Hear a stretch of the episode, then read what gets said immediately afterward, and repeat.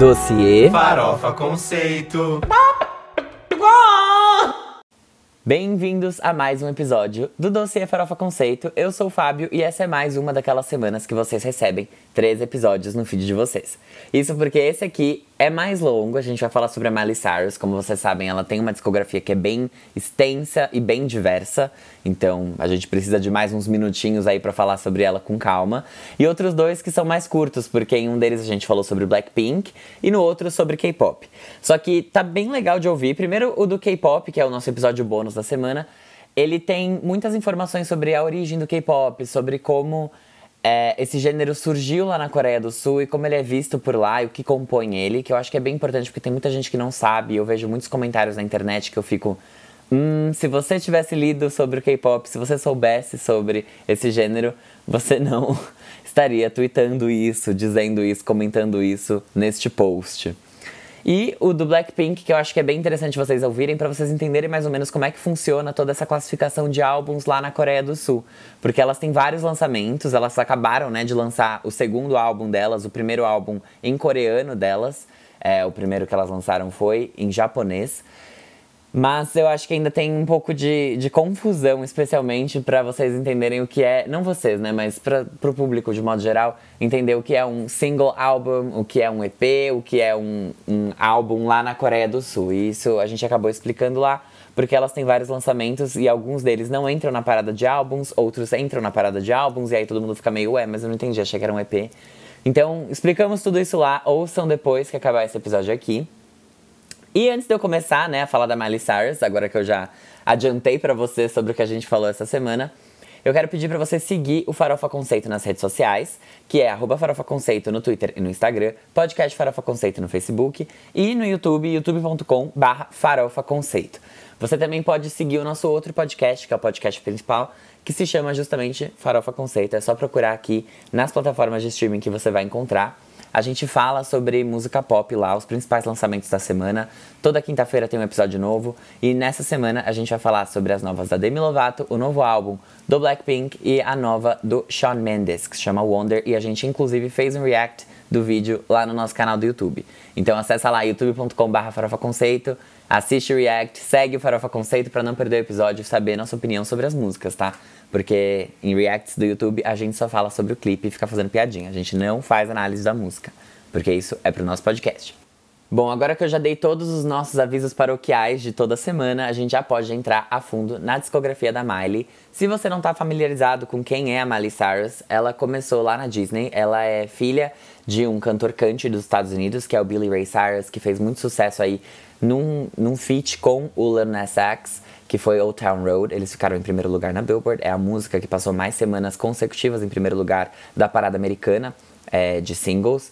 E a Miley é filha dele e foi protagonista por muito tempo, acho que se não me engano uns 4, 5 anos, da série Hannah Montana do Disney Channel. Nessa série, ela fazia o papel da Miley Stewart, que era uma menina que, enfim, pra escola, tinha uma vida normal, tinha amigos, e que tinha uma segunda vida, uma vida secreta como uma superstar, que é o que ela diz em Best of Both Worlds, que é a música de abertura da série. É, e essa superstar é a Hannah Montana, que faz muito sucesso, e ela usa uma peruca. E, enfim, ninguém a reconhece de peruca. É tipo o Clark Kent quando coloca o óculos dele, ninguém reconhece que ele é o super-homem. Essa série ela fez muito sucesso, ela rendeu muito dinheiro para Disney, tanto em produtos licenciados quanto com venda de álbuns e trilhas sonoras e turnês, porque a Miley fazia isso, ela era acreditada nos lançamentos como Hannah Montana, então ela teve muitos número uns como Hannah Montana, além dos número uns que ela conseguiu como Miley Cyrus. Só que ela só começou a assinar os trabalhos dela como Miley lá em 2007, quando ela lançou o segundo álbum de trilha sonora, né? A segunda trilha sonora de Hannah Montana, que foi o Hannah Montana 2 Meet Miley Cyrus. O lançamento aconteceu como um disco duplo. Então, a Hannah Montana 2, a soundtrack, ela era o disco 1 desse álbum, enquanto o disco 2 era o Meet Miley Cyrus. E aí as pessoas compravam tudo junto. Isso fez com que o trabalho estreasse em primeiro lugar, direto na Billboard, bateu o novo álbum da Kelly Clarkson e vendeu mais de 325 mil cópias na primeira semana. Garantindo já o segundo número 1 um da Hannah Montana na parada americana de álbuns e o primeiro da Miley Cyrus, porque acabou sendo acreditado para as duas. Para fazer esse álbum, a Miley se reuniu com um grupo de compositores. Ela só não está acreditada na composição de duas faixas, que são Start All Over, que foi é, lançada como single do álbum, e East Northumberland High. De resto, ela tá ali com o nome dela em todas, ela participou ativamente né, da composição das letras, ela contava o que ela queria falar. E no álbum da Hannah Montana tinha muita faixa de empoderamento, muita faixa de tipo Música falando sobre você ser um adolescente e se empoderar e se sentir bem com você mesmo, porque você pode tudo e tá tudo certo. E no, no álbum dela, ela já quis ir para um caminho um pouco mais. Não maduro, porque ela tinha 14 anos, mas falar um pouco mais de vida real, falar sobre romances, falar sobre amor. Tem uma faixa ali que é Miss You, que ela até chegou a tocar em Hannah Montana é, como Miley Stewart, que é dedicada ao avô dela, que tinha falecido. Então tem uns temas que são um pouco mais pessoais e um pouco mais sérios. Em termos de sonoridade, ele é um álbum de pop rock, que é algo que é bem comum até lá no YouTube, na primeira temporada do Dossiê Farofa Conceito, que a gente fez lá em vídeo. É, eu até falei para você sobre a discografia da Selena Gomez e todo mundo na Disney nessa época, né, nas, nas gravadoras da Disney, tanto a Walt Disney Records quanto a Hollywood Records, que foi a gravadora pela qual a Mari lançou Meet Miley Cyrus, faziam esse som um pouco mais pop rock, um pouco mais puxado. Até porque, né, a gente estava vendo a, um, um grande momento para essas bandas de emo, de punk, de pop punk. Então, era mais o que estava tocando na época e era o que a galera gostava de fazer ali, os adolescentes. Tanto que a Selena Gomez até foi ser vocalista do The Scene, ela queria estar numa banda por causa do Paramore, porque ela foi influenciada pela Hayley Williams e por tudo isso. Então, é, esse era um, um, gênero que era bem comum e bem presente nesses primeiros trabalhos da Miley e que se repetiu no segundo lançamento dela, que veio lá em 2008 e foi o Breakout. Aí, já sem é, a companhia de um álbum da Hannah Montana, ele foi lançado só como Breakout mesmo fez muito sucesso também, estreou em primeiro lugar, teve um single que foi top 10 na parada americana, assim como o álbum anterior dela. O Meet Miley Cyrus produziu o See You Again, que ficou em décimo na Billboard Hot 100. E esse álbum aqui, ele foi bem recebido pelos críticos, né, que viram aí um amadurecimento da Miley, de certa forma. E ele trouxe de novo, como eu falei para vocês, esse som que é mais é, pop rock, só que com algumas influências de outros gêneros musicais, como por exemplo dance pop, que a gente encontra ali na faixa título, né, que é Breakout, pop punk, que tem In Seven Things, um pouquinho de reggae no cover que ela fez de Girls Just Wanna Have Fun, uma power ballad, que é The Driveway, que eu adoro, acho maravilhosa, Fly on the Wall, que é mais um pouquinho puxada pro electropop, então tem ali uma variedade de gêneros, tem até um pouquinho de country pop, In These Four Walls, aí, né, filha de cantor sertanejo, né, cantor country, peixinha é. E aí, em termos de temática, tem muita coisa aqui que é sobre o relacionamento dela com o Nick Jonas, porque eles eram namoradinhos, e aí todo mundo sabe, né? Nick Jonas namorou Miley Cyrus, depois Selena Gomez, depois Miley Cyrus de novo, depois Selena Gomez de novo. Hoje ele é casado, tá, tá feliz, tá bem, mas rendeu aí umas músicas pro Breakout, como por exemplo Full Circle, como Seven Things e outras que você encontra pelo álbum. Mas aqui também ela falou sobre outros temas que não eram só relacionamento. Ela também falou sobre meio ambiente, sobre a importância da gente cuidar, né, do que está ao nosso redor, parar de queimar Amazônia, parar de queimar Pantanal. Ei, pessoal, ei, ei. Wake Up Brazil, no caso dela era Wake Up America, que está no álbum. Ela fala também sobre o assédio dos paparazzi em Fly on the Wall, e tem até uma música que ela começou a escrever inspirada pela morte do peixinho dela, mas que depois acabou tomando um rumo totalmente diferente, que é Bottom of the Ocean. Essa daqui, ela é mais minimalista, é bem interessante de ouvir se você tiver com vontade de, de explorar o Breakout.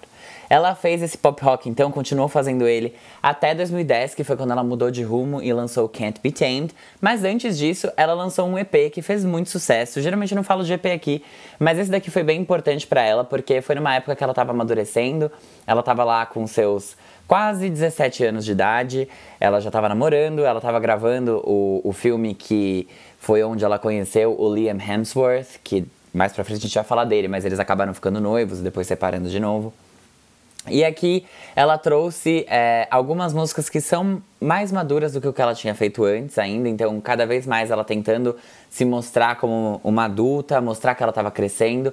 Esse EP aqui produziu o maior hit dela até aquele momento, que foi Party in the USA. e um outro single que se chama When I Look at You, que foi usada na trilha sonora de. Um, esqueci o nome do filme. The Last Song. The Last Song. A última música, eu acho que chama em português.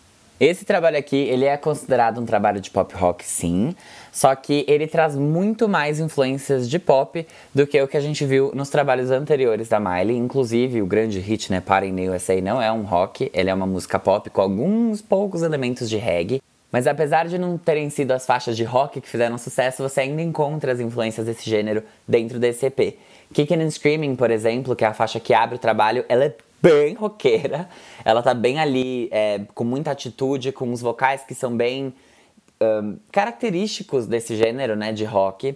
Você tem Talk is Cheap, que é um pop punk, garage rock com influências de disco. E você tem Obsessed, que apesar de ser uma power ballad, ela tá ali com o pianão, ela é bem forte no piano, ela é também um soft rock. Ela tem esses elementos de soft rock nela. Só que se você olhar o EP de modo geral, você tem ali uma boa divisão de gêneros, porque você tem duas músicas que são mais puxadas pro rock, que são Kicking and Screaming e Talk is Cheap. Você tem duas baladas bem fortes, assim, que são I Look at You e Obsessed. E você tem duas músicas pop, que são Party in the USA e a faixa título do EP, que é The Time of Our Lives, que é um dance pop com influências de anos 80 e de bubblegum pop. A que sobra ali é Before the Storm, que ela regravou do Nick Jonas, dos Jonas Brothers, na verdade, e que é uma balada de country pop. Então, essa é a única que foge um pouquinho do, do padrão DCP e da divisão que tem nas músicas dele, mas ele foi muito importante para o amadurecimento dela. Inclusive, ele vem até com uma faixa bônus é, internacionalmente, que é The Climb. Ele tem então oito faixas na versão internacional e sete na versão dos Estados Unidos. Depois de lançar esse EP, ela só esperou um ano para já sair com o terceiro álbum de estúdio dela, que foi o Can't Be Tamed, que dividiu muitas opiniões e que foi muito importante para Miley começar a, a dar os passos que ela deu depois desse trabalho aqui, que foi justamente lançar o Bangers, que é o álbum mais bem sucedido dela até hoje nos Estados Unidos e o que mais é mais marcante para a cultura pop como um todo. O Can't Be Tamed foi lançado quando ela estava prestes a completar 18 anos, foi em junho de 2010. Ela ainda não tinha 18, ela estava com 17, mas ela já queria fazer alguma coisa que representasse quem ela era de verdade como pessoa. Ela já tinha sinalizado para Disney que ela não ia continuar fazendo Hannah Montana, que acabou em 2011. Mas ela ainda precisava dar esses passos, né, para sair dessa caixinha e mostrar que a Miley Cyrus não é a Hannah Montana. Que foi algo que ela tentou fazer até ali enquanto ela era Hannah, só que as pessoas ainda relacionavam muito ela ao personagem e achavam que ela tinha que ser muito santinha. Então começaram a ter alguns escândalos, entre aspas, né? De dela fumando sálvia, dela fazendo um lap dance numa outra pessoa, vídeos que caíram na internet, né? Esses dois vídeos no caso, e uma performance que ela fez de Party in the USA no Kids Choice Awards, que ela tava em cima de um carrinho de sorvete, segurando numa barra para ela não cair, e falaram que ela estava fazendo um polydance. Eu não vou nem comentar isso aqui. Mas ela falou para MTV News na época que ela queria fazer o último álbum de pop dela. Que ela estava trabalhando ali no, no projeto que veio a ser o Can't Be Tamed, mas que ela queria depois tirar uma folga da música, trabalhar em outras coisas, para depois ela voltar com um álbum que fosse mais verdadeiro para quem ela realmente era e que explorasse mais as músicas que ela gostava de fazer. Por quê? Porque ela tinha assinado um contrato de quatro álbuns com a Hollywood Records. Então ela já estava nesse quarto álbum, porque ela lançou o EP The Time of Our Lives em 2009. Então esse aqui ia ser o último álbum dela com a Hollywood, ela ia parar de ter esse contrato logo que ela lançasse o Can't Be Tamed. E aí ela decidiu que esse ia ser o último álbum de música pop, porque de fato não era o que ela estava escutando na época, não era o que ela queria fazer, era mais porque ela ainda estava lá. E aí, enquanto ela estava fazendo esse trabalho, ela disse que ela não queria mais fazer o pop rock também, que ela começou a buscar influências é, em outros gêneros musicais, como por exemplo a música techno, como o dance pop, porque ela já não estava se sentindo tão inspirada assim pelo material que ela tinha lançado antes e nem pelo pop rock de modo geral. Quando ela foi pro estúdio e vieram com essas sugestões para ela, ela ficou meio ah, obrigada, não é isso que eu quero. Então ela lançou esse álbum que é um álbum de dance pop como um todo. Ele tem também influências de outras, é, outros gêneros musicais, mas de modo geral ele parece muito, sei lá, o que a Kesha estava fazendo na época, o que a Lady Gaga mesmo estava fazendo na época. Em 2010 a Rihanna estava lançando Loud, que também é um álbum de spoilers, né, com influências de eletropop. Então, quando eu fizer o dossiê da Rihanna, a gente vai falar mais sobre isso.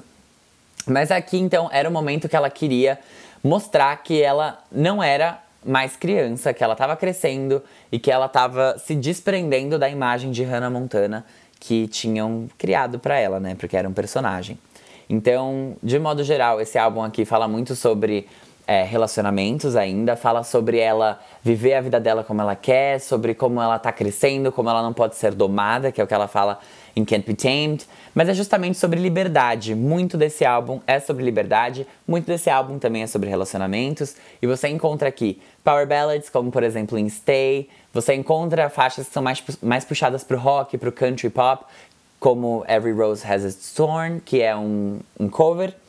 Você tem faixas que são bem eletropop, tipo Two More Lonely People, tipo Permanent December. Então ele é bem diverso no que ele se propõe ali, apesar dele ser um álbum de dance pop de modo geral.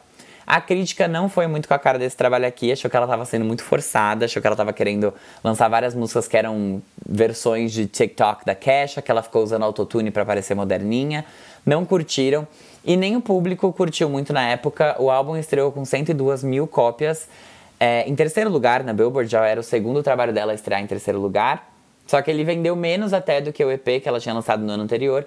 E ela acabou vendendo ali menos do que o Eminem, que estreou em, em, primeiro lugar com 741 mil cópias, e o Drake, que já tinha estreado em primeiro lugar, estava ali na parada já fazia um tempinho, e ficou com 447 mil cópias vendidas pelo álbum dele, o Thank Me Later.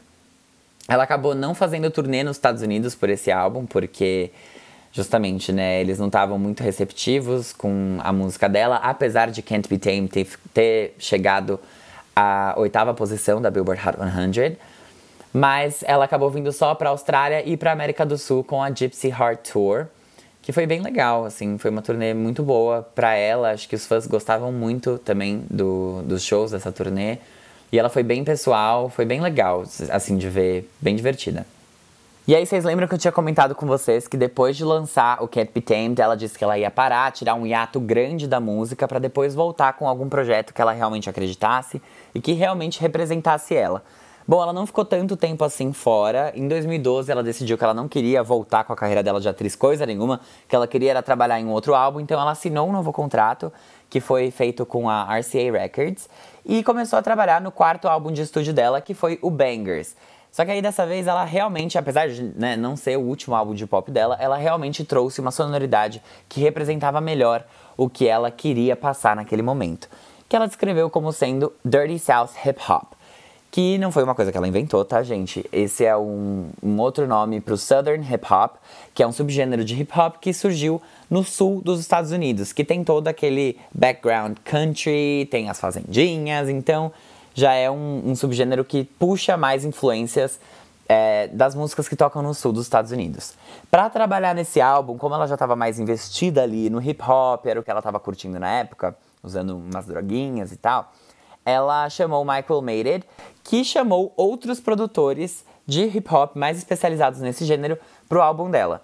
Então ela parou de trabalhar lá com Rock Mafia, com a turminha da Disney, para trazer esses nomes é, que eram mais inseridos nesse gênero. Então ela, eles trouxeram, por exemplo, Pharrell Williams, Will I Am, Circuit. E isso resultou primariamente num álbum que é considerado de pop e R&B, mas que tem vários elementos de outros gêneros, como por exemplo o próprio hip hop, o synth pop e a música country.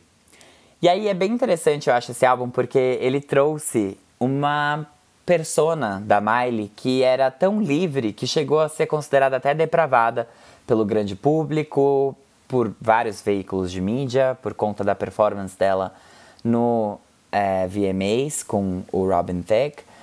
Mas que eu acho que é interessante da gente falar sobre esse álbum é, justamente por causa disso, porque ela trouxe essa persona que era muito provocante, que era muito é, diferente, assim, ela, ela era não era o que as pessoas estavam acostumadas a ver e nem o que elas estavam esperando da Miley Cyrus naquele momento, mas que na verdade não reflete 100% do que está nesse trabalho.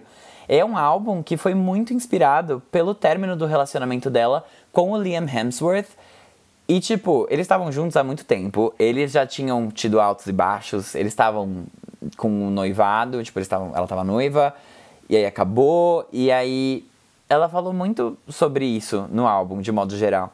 Então, é um álbum que, se você pegar até a lista de faixas dele, ele começa com Adore You e ele termina com Someone Else.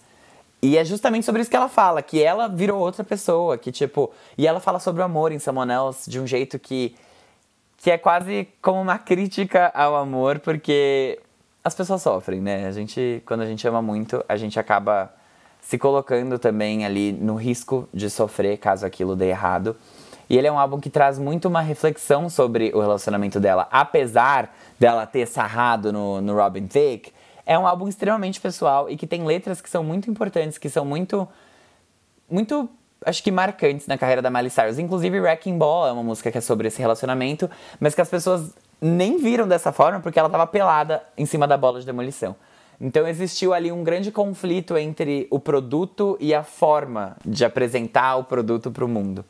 Então, é, acho que isso causou uma grande, grande controvérsia, né, com o lançamento do álbum, que foi muito bem sucedido, mesmo assim. Ele colocou a Miley de novo no topo das paradas dos Estados Unidos, colocou a Miley de novo no topo da parada de álbuns dos Estados Unidos, porque na verdade, pela primeira vez ela atingiu o topo da parada de singles com Wrecking Ball. Ela já tinha ficado em segundo lugar ou em terceiro, se não me engano, com We Can't Stop.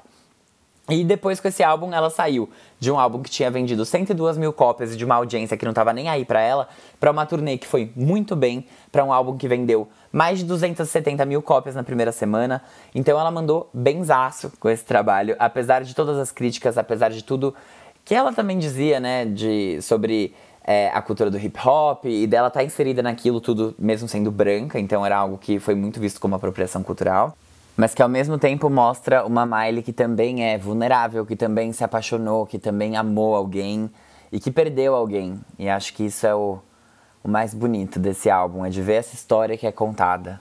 E ela voltou para a música depois de lançar o Banger só dois anos depois, quando no dia 30 de agosto de 2015 ela lançou, de forma independente e gratuita, o quinto álbum de estúdio dela no SoundCloud. O álbum se chama Miley Cyrus and Her Dead Pets e ele nasceu de uma vontade que a Miley tinha de criar alguma coisa nova, porque logo depois que ela trabalhou no Bangers e lançou o Bangers, ela já se sentiu desconectada do que era a vida dela durante aquele período. Então ela quis começar a trabalhar em alguma coisa para se ocupar, para parar de pensar, enfim, em tudo que ela tinha passado. E conheceu o pessoal do Flaming Lips. The Flaming Lips é uma banda de rock, enfim, dos Estados Unidos, que trabalharam junto com ela nesse álbum. E que impressionaram bastante ela na forma que eles produziam as músicas, que eles criavam as músicas. Isso porque tudo que foi criado no Bangers é computadorizado. Então ela não usou nenhum instrumento que era de fato um instrumento musical, era tudo computador, todas as batidas criadas através de sintetizadores, de programas de edição de produção musical. E que o Flaming Lips não, né? Eles eram uma banda de rock, eles sabiam tocar instrumentos, eles sabiam é, afinar, trocar notas, fazer tudo através dos próprios instrumentos, sem precisar de, de computadores. Então ela decidiu que ela queria fazer isso, que era mais acústico. Não é um álbum acústico, quando eu digo acústico é só que tem instrumentos de verdade, é, em contraste, para ser um contraste com o que ela tinha feito no Bangers. E aí então para trabalhar nesse álbum, além do pessoal do Flaming Lips, ela também chamou de novo o Michael Mated e outros produtores que já tinham trabalhado com ela é, em outros projetos. Esse é um álbum que era, segundo ela mesma, um pouco psicodélico, mas ainda dentro do mundo do pop.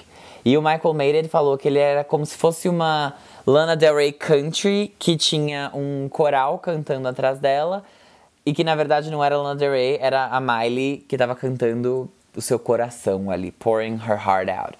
O álbum ele é classificado com, como sendo um trabalho de música experimental, psicodélica, então pop psicodélico, rock psicodélico, com alguns elementos de pop alternativo, synth pop, art pop e space rock. Com relação às letras e os temas que ela aborda nesse álbum, a primeira parte, na verdade, foi descrita como sendo uma parte mais eh, Flaming Lips mesmo, essa primeira metade do álbum, enquanto a segunda metade tinha esse caráter mais de experimentação, que misturava os instrumentos acústicos, orgânicos, com o computador que o Michael Mated sabe trabalhar tão bem.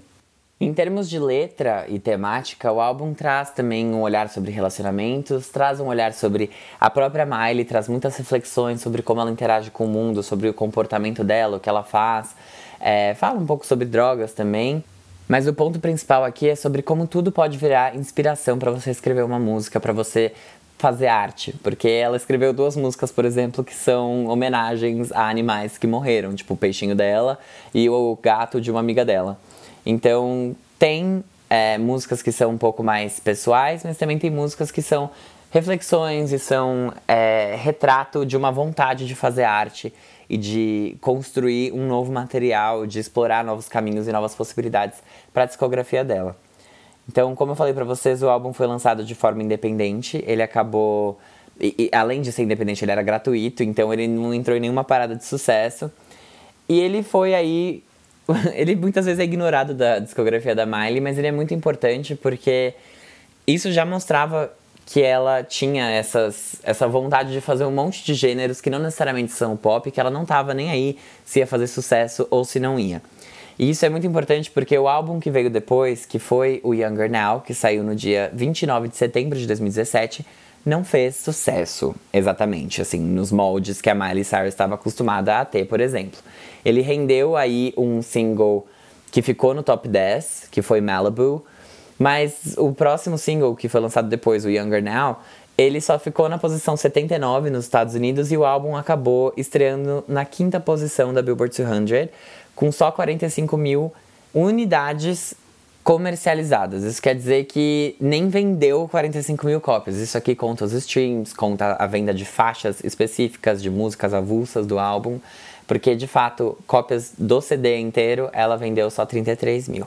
Originalmente, o Younger Now era para ser um pouquinho diferente do que o que a gente ouviu. Isso porque ela estava trabalhando nele junto com o outro álbum que ela lançou, que foi o Miley Cyrus and Her Dead Pets, que saiu em 2015. Então era o mesmo processo de criação ela estava trabalhando nos dois simultaneamente, porque no Dead Pets ela já sabia que ela queria lançar ele de graça, por ser um trabalho experimental. Então ela já estava preparando um comeback ali que fosse comercial, que fosse ser vendido é, pra RCA também, não ficar olhando falando: e aí, gata, vai ficar fazendo música de graça? Linda, Hã, querida.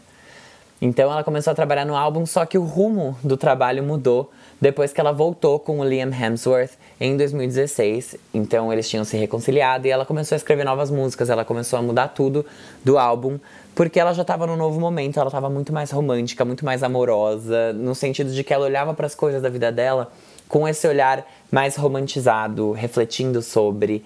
Então, é um álbum que é bem especial para ela, bem, ou melhor, era, né? Hoje em dia acho que não sei, porque a Miley muda de opinião sobre as coisas muito rápido.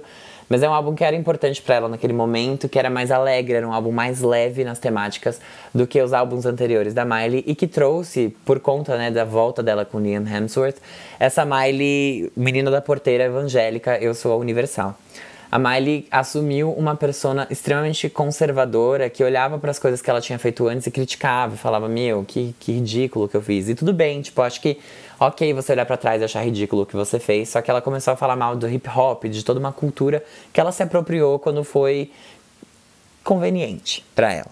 Isso gerou várias críticas também. Mas, independente disso, o Younger Now é um álbum de country pop e de pop rock, então, de fato, viu a Miley voltando para as raízes dela, tanto da Disney quanto do que ela ouvia na casa dela pelo pai ser um cantor country. E ela disse que o álbum, o título dele, o conceito dele foi inspirado por uma conversa que ela teve com a mãe dela, que falou que quando a Miley era criança, tudo que ela queria fazer era andar por aí de meia calça e de salto alto, como se ela fosse uma menina grande, uma mulher já. Porque ela queria ser muito madura. E aí a mãe dela olhou para ela e falou: Amada, juro por Deus, você é muito mais jovem hoje do que o que você era há anos. Então, isso pegou forte nela, ela ficou meio hum, pensativa e ela se sentiu muito orgulhosa disso. Porque ela tava, meu, eu sou jovem ainda hoje, eu sou muito mais jovem, eu me sinto mais jovem do que eu me sentia há anos atrás e eu quero falar sobre isso. Então, foram foi uma fase da Miley que foi bem interessante de assistir, porque ela não fazia sentido, assim, se você parar para olhar a discografia da Miley, ela não faz sentido, ela faz até menos do que o Dead Pets, que era mais experimental, era uma Miley bem livre, como que ela tinha dito antes. E aqui era uma Miley celebrando valores e coisas que, tudo bem, não estão erradas, não estão erradas, mas que simplesmente não combinavam tanto assim com tudo que ela já tinha feito, todo o passado que ela teve. E era quase uma Miley André Surak, que olhava e falava, ai meu Deus, como eu era suja. Ah, o último lançamento da Miley depois do Younger Now foi o She's Coming, que era para ser o primeiro de uma série de três EPs que iam formar o álbum X Miley Cyrus, que ainda não chegou pra gente. O She's Coming é um EP de pop e ele tem aquele single Mother's Daughter, que foi bem legal, ganhou prêmios pelo clipe e foi bem recebido pela crítica. Isso porque ela, de novo, trouxe o pop com hip hop, o rock, trap e influências de R&B, mas que era algo bem mais maduro do que o que ela tinha feito antes. Foi quase que uma volta é, da Miley pro eixo, sabe? Ela conseguiu mesclar as personalidades delas todas em um trabalho só. Que foi esse EP que tinha seis faixas que iam desde um, um country pop até um, um, trap, uma coisa mais experimental, por exemplo, em Party Up the Street, que é quase, sei lá, poderia ser uma música da Lick Lee. Então foi bem legal de ver, foi interessante. O álbum ficou na. Não é um álbum, né? Mas o EP ficou na quinta posição da parada de álbuns americana. E a gente tá até então esperando ela lançar o X Miley Cyrus, que não sabemos se vai contar com as músicas desse EP, provavelmente não, porque ela já disse que o próximo álbum dela vai ser um álbum de rock, que é justamente o X Miley Cyrus ainda. O primeiro single já foi lançado, que é o Midnight Sky, e a gente tá aí esperando ela lançar novos materiais desse álbum. Mas por enquanto, ela tá ali só fazendo alguns covers de músicas de rock, que ela fez com Blondie, e lançando pra gente apenas performances icônicas no iHeartRadio Music Awards. Então é isso, pessoal, por enquanto, né? Enquanto a Miley não lança o álbum, a gente fica aqui esperando. Obrigado se você ouviu até aqui. E se você ainda não ouviu o episódio bônus sobre K-pop o episódio de Blackpink, não acabamos por aqui, viu, querido? Você vá lá e escute, por favor. Obrigado, gente, por escutarem e por terem ficado até aqui, se você chegou até aqui. E até semana que vem. Tchau!